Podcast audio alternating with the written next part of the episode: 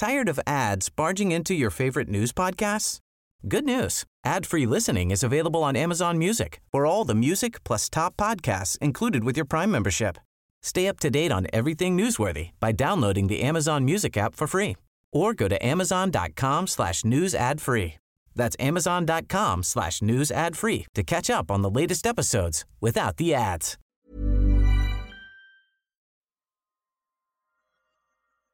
Welcome to the Market Maker podcast, hosted by me, Anthony Cheung, where every Friday I talk to a member of the team about what happened in markets this week.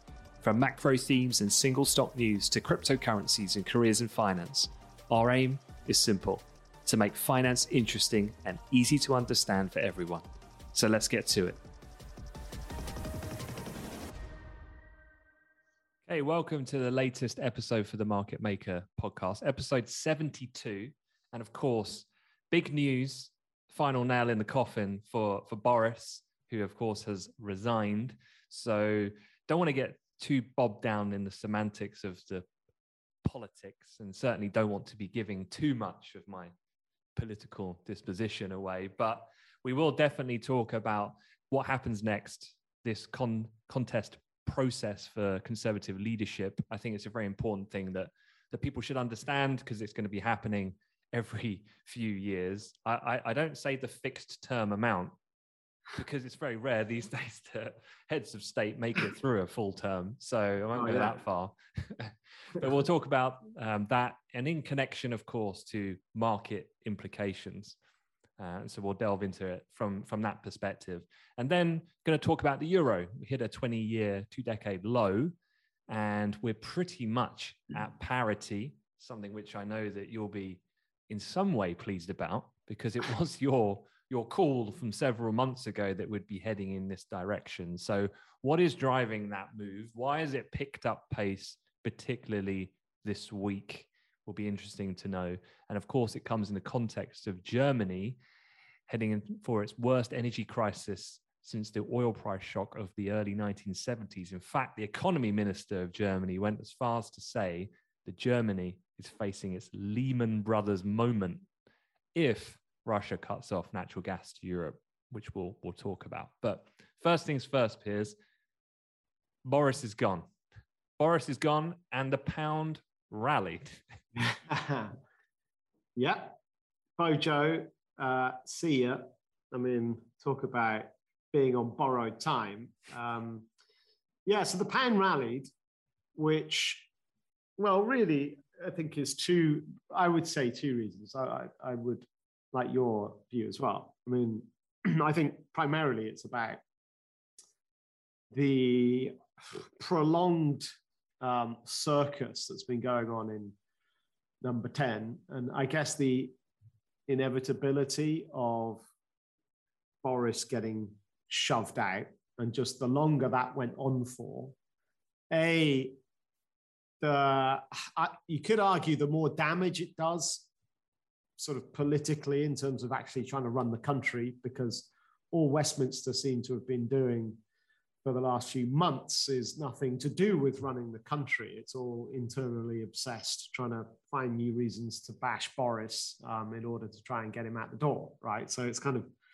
it's all been internally focused. And so in the end, when you're in an inflation crisis, then you know we'd kind of like the leadership to be full on, full focus on actually trying to bring the nation out of this crisis, right? So I think the fact that Boris is out is definitely a positive, right? Let's actually try and turn attention back to the crucial things going on out there, you know, the cost of living crisis, right? So I think that's a good thing. The whole uncertainty around it all as well. I mean, uncertainty is always a negative for, for markets. So I think that's probably the other key point. And then I'd say have I already say, said two points? Maybe I have, but I'm going to say a third. I guess it depends on who comes in to replace Boris. Hmm. Um, and maybe you could argue the Tories are in a tough spot and you may well see some tax giveaways here when a, you know when a new when a new kind of leader comes in and they happen to be the leader of the governing party so they're essentially an unelected prime minister. They tend to want to hit the ground running with with a few giveaways. So maybe from an economic point of view, there's some kind of argument you could spin that um, that's a positive, and that's why maybe the pound ticked higher as we went through yesterday's um, unsurprising news that Boris has gone. So, by what you're saying, then you're ruling out Rishi Sunak. and I say this well, because his obviously leaning is that he's typically a fiscal, what we classify as a fiscal hawk. Yeah. His priority is about balancing the books, put it simply. And so, therefore, he was talking about raising taxes, which was part of his downfall, if you like, of his shooting star in yeah. combination with his wife's tax status and so forth. But is he I out think, in the runnings then, given what you said? I think he's not. Uh, well, is he going to run, first of all? Right. Um, right. I mean, I think when every, I, I, I, probably the most of the nation's probably thinking, oh, well, Rishi's going to step up. He'll probably become leader. But number one, he hasn't announced that he's going to run. And there's definitely good reasons why he wouldn't, just uh, all, all about timing. Mm. He might, and he's still very young relatively, and so you know he could easily shelve this and not wait for this nightmare situation with regards to inflation, cost of living crisis, Russia, Ukraine. Mm. It's not an easy moment to kind of step in. So I, I wouldn't surprise me if he kind of just just steps back and, and lets someone else take this hospital pass from Boris, um, and he maybe comes in later down the line. So and even if he did run, would he win? I mean, certainly the bookies don't have him as favourite. The bookies have got him as second favourite at the moment. So, well, yeah, let, us talk a little bit about then the timings, the process, then we can talk just briefly about some of these candidates. Um, because you know a lot of this would add into the picture, I guess, if you're trading, investing in sterling currency, as much as you're tracking ever increasing inflation, and we are expecting that to happen. The Bank of England, of course, thinks it's going to go well above beyond where it is at the moment at kind of the low 9% region, definitely busting double digits. The Bank of England, what do they do next after consecutive hikes and so forth? So, definitely the timings around this are, are quite key. So, the process here is that uh, it's going to take some time. You might you might have uh, observed that from the outgoing speech from the former Prime Minister Boris Johnson or, or, the current, I should say, for now at least, because it sounded more like a victory uh, speech rather than. Uh, uh, I think he's trying to write his own history in a sense of he will be remembered as someone who secured a resounding majority and got pushed out because of panicked cabinet members uh, and Tory uh, party uh, members. But that aside, so what happens next? So the Conservative Party grandees, who are the people who are in charge of kind of formulating then the scheduling around how the party operates. Um, they've said this morning that basically uh, they intend to try and install a new prime minister by early September. This has actually caused a lot of worry for some people.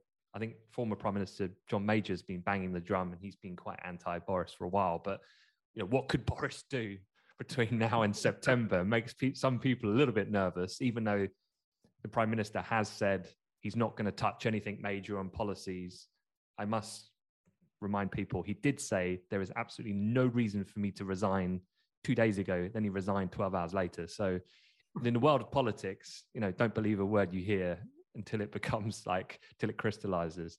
But the timeline, we're looking at early September. And what we're looking out for on Monday, Monday coming, is this um, 1922 committee, these backbenchers who basically formalized this process to, to begin. Now, what happens here is a, a couple of things. So we do have a, a summer recess. So, you know, an economic crisis, nothing gets in the way of your summer holidays. Absolutely. Certainly, if you're an MP or a politician, this goes pretty much globally, I guess, definitely in Western Europe. Um, so there is a gap, uh, and that comes in. So there, you know, no no business conducted for a couple of weeks. Uh, but this does play into partly this race, um, and so the contest in itself goes in two stages the first stage is Conservative MPs kind of whittle down a long list of candidates, just two. So in the coming days, weeks, this weekend, you'll likely start to get these candidates throwing their hat in the ring. Yeah, I'm running. And there's been there's going to be a lot from what I'm reading. I mean, even yeah. Steve Baker, like the huge yeah. Eurosceptic, he's in it as far as he's concerned. And there's lots of names you've probably never heard of who are going to run, as much as some of the ones more familiar. And like we said, Rishi still undeclared at this point, um, Sajid Javid, so on. Um, so what happens is they go through and they all then kind of get whittled down to a final two candidates. And that's followed by a campaign among the party, the Conservative Party's 100,000 odd members that make up the Conservative Party, who will then decide the next leader.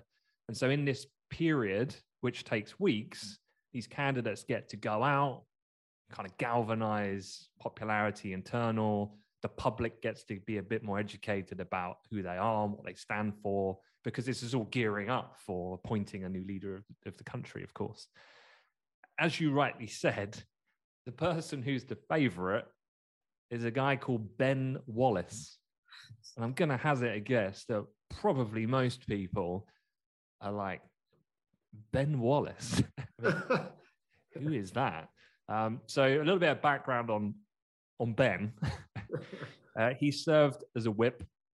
So this is the person in, you know, kind of making it super straightforward. He's the person that if you're a cabinet member or a politician like the prime minister in the Houses of Parliament, you send your whip out and he does all your dirty work, you know, like getting all the troops together to try and push over policies and these sorts of things. He's got the handle, very important position actually, carries a lot of the power uh, internally to get people on side and things like that. So he served as a whip, also been Northern Ireland minister, and also lastly, the UK's longest serving uh, security minister um, has come from a background of basically uh, forces, security type roles, and so on. So very much focused in that that area. We'll come back to why that might be a problem for, for our friend Ben. Um, but what's happened here, and the reason why the bookies have jumped on Ben is because a Snap YouGov poll came out at the moment Bo- Bojo resigned, and it was taken from 716 Conservative Party members. So a small sample size of that bigger pool, which will then have to consequently vote in the coming weeks. And it had Ben Wallace not just leading the overall race, but he was well ahead when they actually start running models of what about Ben versus Liz What about Ben versus Sajid Javid? Ben versus Rishi Sunak? And he wins in every scenario, basically. So the bookies have moved in that direction as a reflection of that information.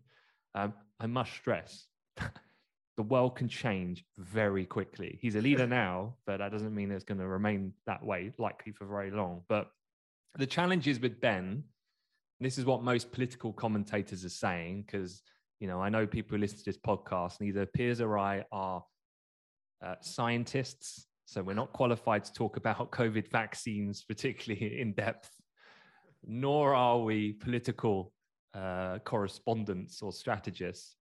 But the general take here from commentators is twofold the issues with Ben. One, the obvious who the heck is this guy? So yes. you've got to think about how likely is it that this person is going to have election appeal to the broader public? Now, there is that layover period, obviously, when this race happens, which gives Ben time to educate people around who he is and so forth. Um, the problem there, then, both internally and externally, is no one's got any idea actually what he actually thinks about majority of government-led policies because he's been quite concentrated in a very specific area of really security, national security based type type roles, and given his you know kind of history of his career and so forth. So that could be, although he's a leader now, the undoing of him to get everyone yeah. on side and for the, actually the party to get behind him. That's where Rishi comes in because right. he's the obvious fit because he's the face that you're very familiar with. And one of the things that these snap polls presented was the third element is who would be the best performing Conservative member against the main lead opposition, Keir Starmer of the Labour Party. And the only candidate that came out favorably in these polls was Rishi Sunak. Um, the caveat being he's ahead of Keir by one point. So it's pretty bad at the moment from the Conservatives' point of view. But we know this. There's been a ton of stuff going on for a while uh, in that respect. Um, in terms of Rishi, as you said, not to go into him too much, kind of talked about it. He did actually write, he penned in his resignation letter, I recognize this may well be my last ministerial job. Um, I don't believe that at all, is my initial point of view. So just to kind of give it context again, with, you know, I guess to be clear for any finance student, a politician is definitely not a central banker. and so this whole idea of credibility and sticking to your guns and like giving clear transparency and uh, and, and in fostering that kind of um, i guess credibility to the point of people making investment decisions yeah politicians are different and so the other people then are the newly appointed chancellor um, who was previously seen as a safe pair of hands um, he was actually the vaccine minister if you remember and that was actually deemed a big success. Yeah, he got a lot of points on the board for that, and he's kind of under Boris had a, a pretty decent rise. But the, what I've been listening to is the fact that how he's behaved since being appointed as chancellor and then telling his boss to go do one yeah. 24 hours later has probably meant that he's burnt a lot of that trust and a lot of um, the good will that he had built up. We'll see. There's a lot of time to run. It's all a bit raw at the moment. Um, but he's otherwise seen as a pretty safe set of hands and quite wide, broad appeal across the party. So he's in it. He's in the running. Yeah. Um, other candidates, Liz Truss, the foreign secretary. Um, yeah, she actually voted Remain, if you remember. Yeah. And now she bangs the drum saying, just get Brexit done. And like, yeah. and she's, she's definitely been right there post Brexit deals as trade minister. Uh, she definitely plays into that favoritism of Tory grassroots and so on. She's quite popular. She's up there with the bookies for sure in the runnings. And then Sajid Javid actually was in the running against Boris, lost 2019. Um, he actually is very experienced. Never quite really cut it though, on top of the top job. Um, in the past. So yeah, that's just general the the process. Hope that makes a bit more sense. So between now and then, one thing I couldn't find, which I was very interested to know, was I wonder if Boris can just retract his resignation. Do you know what? Forget this. I guess once the 1922 committee formalized oh, yeah. on Monday, exactly that's the that's the wheels in motion. Um, but yeah, you've not heard the last of Boris, so I can tell you that now. But but I guess from a market's perspective, then, yeah, the the the economic picture is going to deteriorate in the coming weeks and months. So things are going to get materially worse. Consumer confidence will continue to decline amid a worsening of the cost of living crisis under the kind of weight of rising prices. Compound that with the, this uncertainty. Has this this is uh, is this cause for reshaping your ideas about Sterling from a direction or conviction point of view? You know, are you um, bearish before and now you feel more so, or or, or is this just kind of a moot point? No, I, I, I would say that my directional view has not changed. And that's because easily the most powerful force driving the downtrend on cable, so sterling versus the dollar. I mean, this week we've you know, punched down below the 120 handle. So just as a, a bit of a, a, reminder, that's put us, we're kind of down, but 120 was, was a really important level back in, it's actually in the summer of 2019. Um, in the post Brexit vote fallout, that's kind of hmm. where we sort of trended down to. And, and well, I should say the summer of 20, sorry, January 2017 is when we first hit 120. That was in the fallout from the Brexit vote in 2016. That was a floor, and then we bounced. Um, 2019, summer of 2019, we retested that 120 handle and bounced. Then COVID hit, and only very, very briefly during that worst COVID sort of end of March, start of April, we dropped below 120 and we went down to about the 115 handle, but it was a super fast blip and then back up. So really taking out that anomaly COVID blip, 120 is massive. Um, and it, I, I, think we break it. Well, we've kind of we're trading below it now, and I, and I would still I would favour a move further lower, and this is mostly nothing to do with politics in the UK. It's mostly nothing to do with Boris's circus. Um, it's to do with the economic situation um, in the UK compared to the US. It's to do with the monetary policy outlook in the UK compared to the US.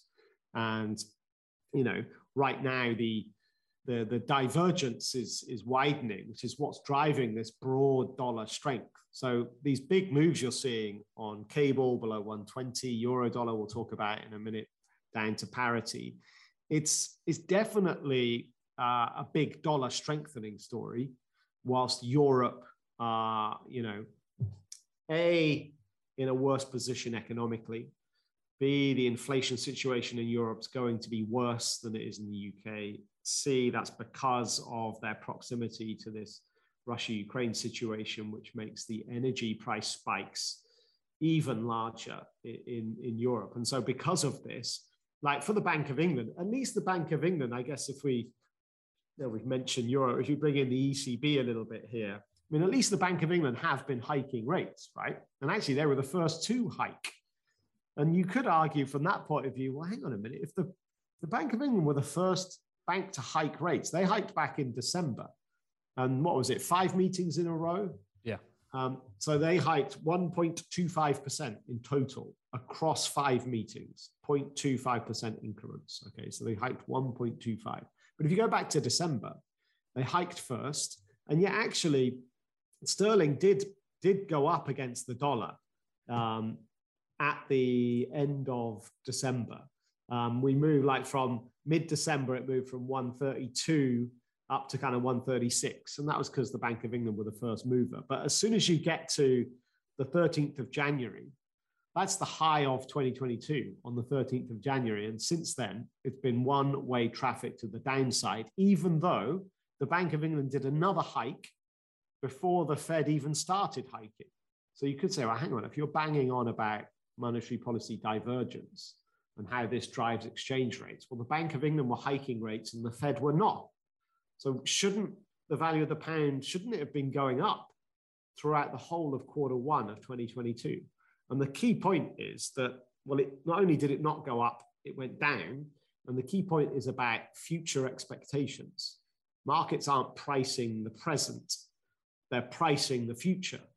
And as we were tracking through January, it was became acutely obvious that the Fed were not only going to start hiking, but actually they were behind the curve. They should have started hiking back in December, like the Bank of England, and they're going to have to catch up by hiking faster.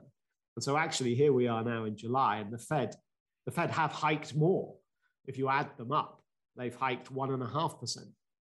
They did 0.25, 0.5, 0.75. So the Fed have hiked 1.5% to the Bank of England's 1.25. More importantly, the Fed are going to continue to hike fast. So we expect another 0.75 hike in July. The Bank of England may well be done. The bank, I mean, it's, I guess it's up for debate, but it could be the case the Bank of England's ended their cycle now. So this is where the divergence comes in. It's like the second half of 2022 what's going to happen to interest rates? And the Fed's going to carry on hiking.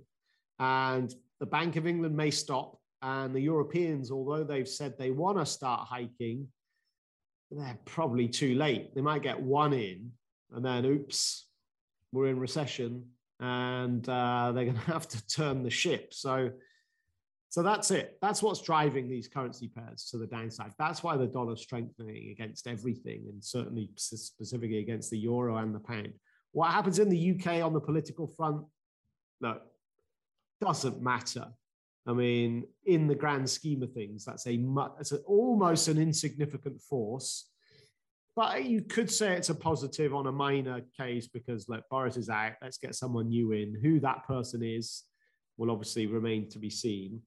Um, but but in the end, doesn't matter who it is they're not going to be able to, they haven't got the magic pill to solve this crisis that we're in.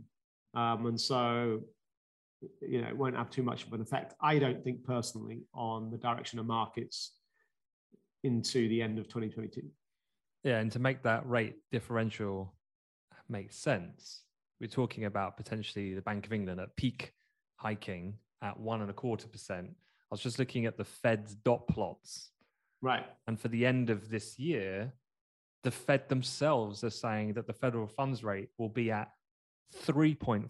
So you're talking 3.4% as like the neutral rate where they're heading for now, comparative to one and a quarter, which is a big gap. Yep. So yeah, That's it. for sure, it makes it makes sense.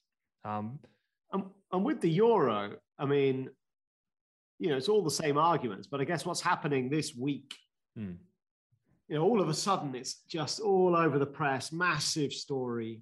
You know, everyone's talking about the euro dollar, everyone's talking about parity, and and it, it's almost like a self-fulfilling story, right? I mean, the, the key was we kind of broke the let me just go back on my chart. Like, like there was a key level around 106 um, that was the 2020 low. It was the COVID low. We broke that, you know, back in April, right? And then that kind of got tongues wagging about where's this euro going to go, and all the banks were coming out. Some were saying parity, some were saying no chance, it's going back to 120, whatever. It was a, a real divide in opinion. But then it was the break of the 105 level, which was really what set the cat amongst the pigeons. This was the key bottom in 2015. Um, and then again in 2017, 105. And, we, and we've broken it, right? And everyone's talking, right now, next it's parity. And this then just, of course, shapes people's uh, attitudes and expectations and behaviors around that market. It, it, kind of, if everyone's saying it's going to parity, it will go to parity. hmm.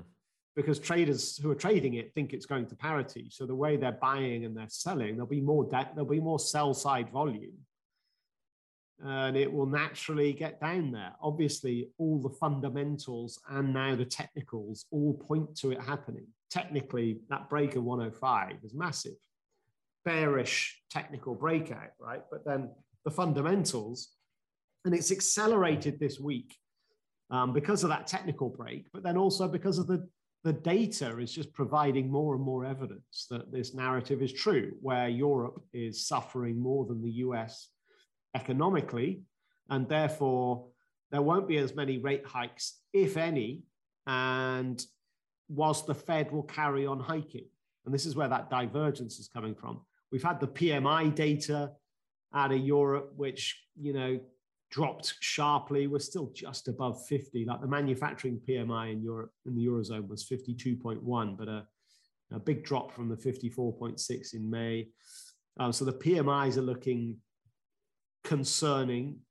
And then we've got this, all of a sudden, this German energy crisis, which we'll talk about in a second. And it's just very alarming. And I think the sentiment out there in the marketplace around Europe right now it has was really negative, and this week has gone even more negative.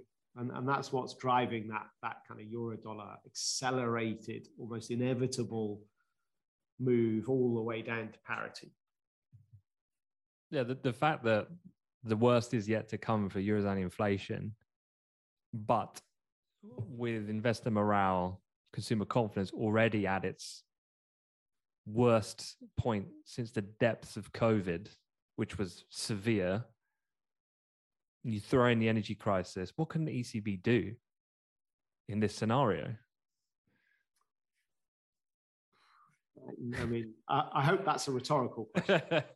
I guess then, from more of a trading perspective, are you does this make you think right in terms of my geographic focus? It moves to the Yeah. US because of the things you've been talking about, and so when you're talking about from a yeah a tactical point of view, yeah, if you're talking about stocks, then yeah, I mean, for sure, Europe's looking uh, worse than the US. You know, you've seen like the likes of Bridgewater took on. We talked about this a few weeks ago, didn't we? They took on a math. They've taken on a massive short bet on European stocks, and just for all of these big top level macro reasons. And so, yeah, but would you want to be invested in US stocks? I mean, US stocks, they have got up this week and a, a little bit strange one. I mean, I think, and again, it's about interest rate expectations because I think essentially markets have kind of just slightly repriced where they think interest rates will be at the end of this year. You said the Fed dot plot. So the Fed have been telling us 3.4%, but markets, if you go back a few weeks ago, hmm. we're starting to price 3.9%. Yeah. But actually, this week, it's kind of repriced back to 3.2. So this is what I mean about interest rate expectations. That is the big driving force. Stocks have gone up because of that marginal dampening of where we think rates might be at the end of the year. They're still going to go up though. So don't forget, I mean, that causes short-term market moves, right? So right, a couple of days of upside for the S&P. Great, but long or medium to long term, you know, that that future interest rate adjustment, right? That interest rate expectation adjustment doesn't solve the fundamental underlying economic problem where inflation's too high and companies are starting to cut costs and there's whilst the you know the labor market and we're going to get some really important info about that from the US this afternoon with non-farm payrolls but the labor market's super tight but you've already seen you know job openings that have been at like record 10 million job openings in the US, but they're, they're starting to, that's starting to close and shrink. And I think the general direction from an economic point of view is one of still real uncertainty, real negativity, real almost inevitability about the slide into recession. And so, whilst you don't want to own European stocks necessarily, do you want to own US stocks? So, what, you're keeping your powder dry then? I would say, I mean, look, we've had yield curve inversion again this week, just kind of just kind of switching to uh, to bonds briefly. Um, you know, the U, the US 10 year yield is is below um, the the US two year yield now. Um, so that's what we talk about as, as a curve inversion. US 10 years at 2.98% and the two year yields at 3.02. So that's your classic recession um, sort of uh, signal. But we, it's not like we needed that to suddenly realize, oh, wow, there's a recession coming. Um, we, you know, it's it's coming. And as as I alluded to earlier, it's it's behavioral, right? if we think there's going to be a recession and it's nailed on, it's definitely going to happen because we humans behave right. We prepare for the recession. Let's lay off 10% of our workforce. Let's cut our marketing budget in half. You know, these types of actions, that's what actually creates the recession. So if we think there's a recession coming and we prepare for it, it's the preparation for it that actually creates the recession. So really the, the big, the one, the one unknown in my mind, recession's happening. The one unknown is, does the dampening on the demand side sort out this inflation problem? Does inflation come back down because the recession leads to a dampening of demand? Does that happen? Yes or no? If it's no, then we've got a serious problem. Talking of dampening demand, oil also traded below 100. Right. Momentarily, it's moved back above there, talking about US oil. Yeah. Were you surprised by that at all? It was quite severe. Obviously, we had a long weekend in the States. And then that day they returned to market was the day oil saw a pretty dramatic decline from trading around 110 to eventually within a pretty short 24 hour period trading sub 100 i was surprised. Why, why is there such a sudden realization if it's so obvious as you were saying? Uh, yeah. I, I was surprised by it. So i'm not sure i have the answer to your question. I mean i would say that the obvious explanation is that look, people are now just thinking the recession's it's going to come sooner, it's going to be more severe. And I guess you can point to like the German energy crisis, you can point towards this PMI data, you can point towards the fact inflation's staying really high, but ultimately oil is now behaving off now a demand side collapse because of the recession, which has brought prices lower. But don't forget, we're still above hundred dollars. So it's not like, well, I guess who is it? Citi, we're calling sixty-five bucks, was it, or forty? End of the year, forty-five. End, of, end of twenty twenty-three. Yep. Right. So that if we have a disaster nightmare recession and inflation drops as a result, then fine. Yeah, oil oil has no business being above $100. But we are still above $100. And we've mm. obviously still got a very clear and present danger to supply with the ongoing Russia you know, invasion of Ukraine and, mm. and how that all plays out. You might say there's a even bigger risk around gas than, than oil, but well, one um, thing that one thing that will, I guess, alleviate any anxieties about uh, the hundred floor is the fact that there was an article in uh, FT, and there's a couple of technical analysts who were pointing out that this was purely a technical break of a multi-month trend line. You actually put right um, oil on a trend line going back to around March. Yep. So March, you had an April retest, May retest, June retest, and we broke it and the price dipped, ran through the June low and hit 100, and now it's steady. And if anything, bounced. So, yeah, I mean, it's important to, I guess, one of the lessons here from this and also the previous conversation we're having about Sterling is that you cannot discount also the technicals, even though we on this podcast talk predominantly about the fundamentals, because yep. there is that behavioral um, kind of movement that can occur upon the breaking of these key levels. So, yeah, that was one thing just to point out that I think explains really the rationale of why that happened so severely. Um, yeah. And often that is the case because when you look at price movement, and that's been my job for a career, is to look at it like day, day to day, second by second.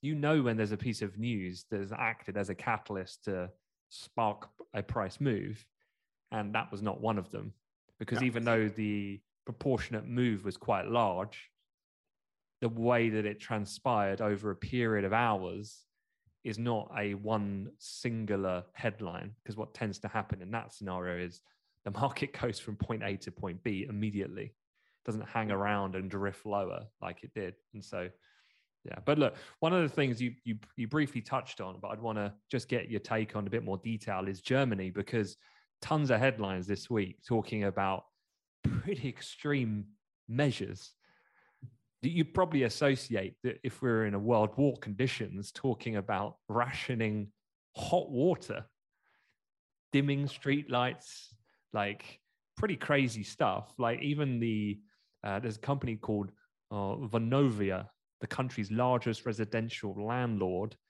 They're lowering temperatures of its tenants gas central heating.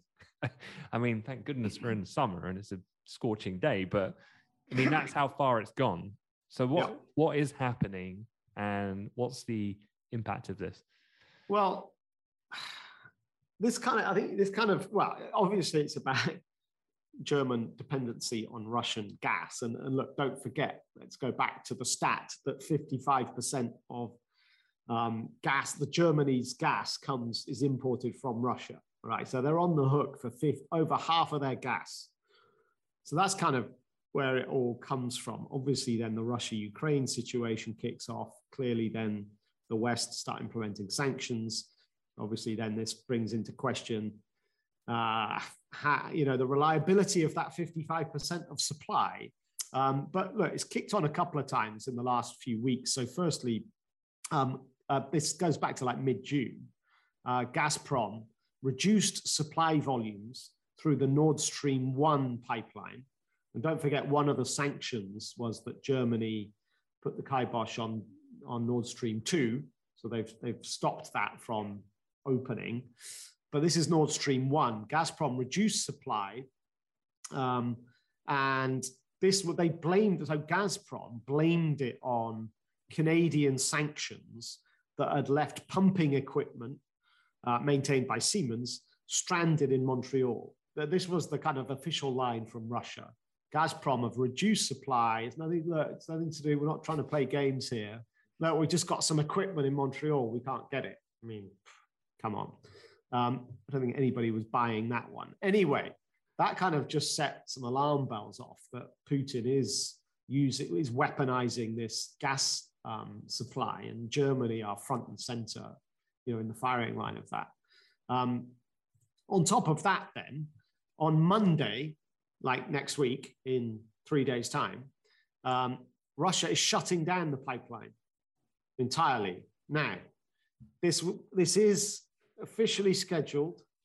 Is there's a 10 day scheduled maintenance period okay, that just so happens to be starting on Monday.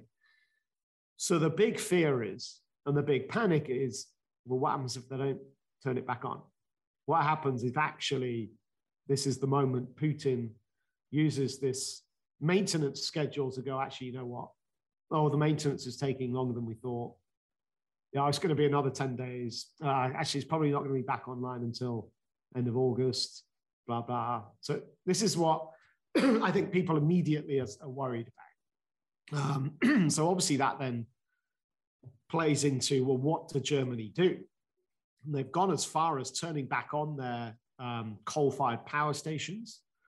So this, I mean, this you then start thinking about the whole political agenda towards um, green renewables, and this is a disaster from that point of view because now they've literally fired back up um, two coal-fired power stations.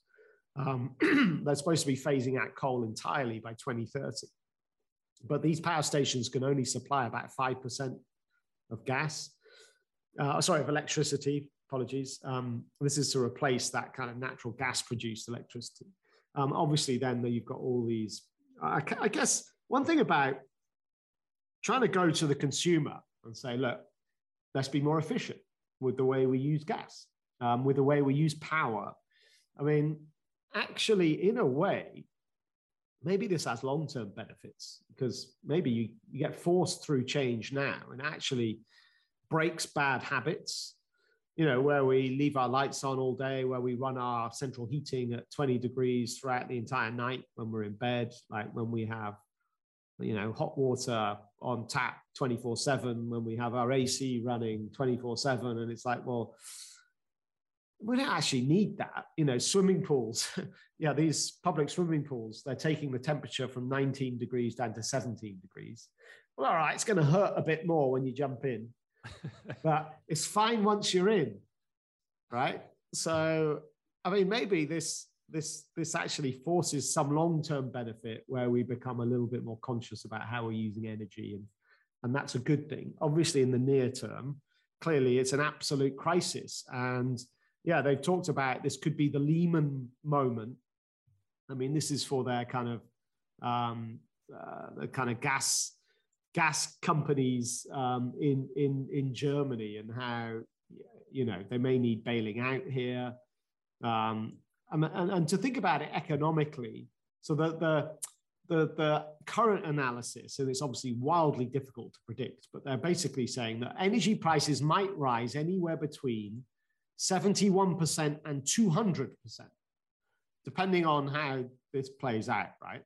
And that, what does that mean for households? If it goes up 71%, then that would mean they're uh, 1,000 euros worse off if it goes up by 200%, they're 2,700 euros worse off. That's, that's for a one person household. So one person would be 2,700 euros worse off. For a household of four people, it then goes up to more like 3,800 euros worse off. That's a lot of money. Hmm. That is a lot of money. And when you times that by the number of people in the population, then you're talking about billions. That's a billions of euros negative hit to the economy from a consumption point of view. And know, right at the moment when we're teetering on the brink of recession anyway. So yeah, there's huge uncertainty out there. And we don't know how it's going to play out. And this is definitely feeding through in market sentiment. And so still bearish.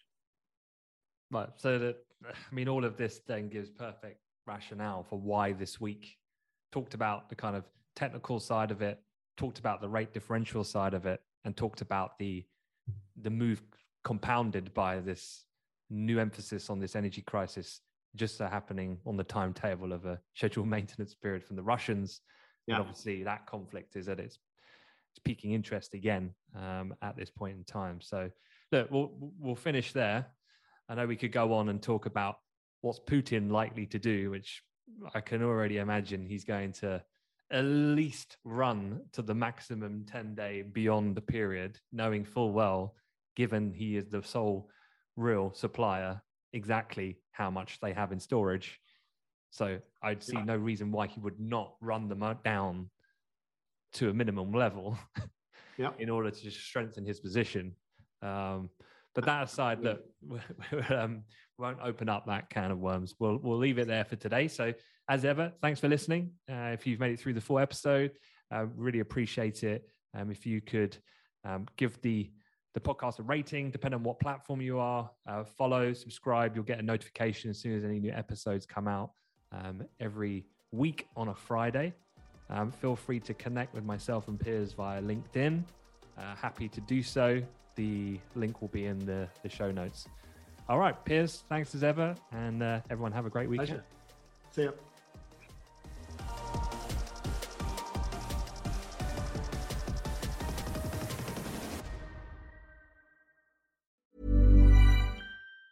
Tired of ads barging into your favorite news podcasts? Good news. Ad-free listening is available on Amazon Music for all the music plus top podcasts included with your Prime membership. Stay up to date on everything newsworthy by downloading the Amazon Music app for free or go to amazon.com slash news ad free. That's amazon.com slash news ad free to catch up on the latest episodes without the ads.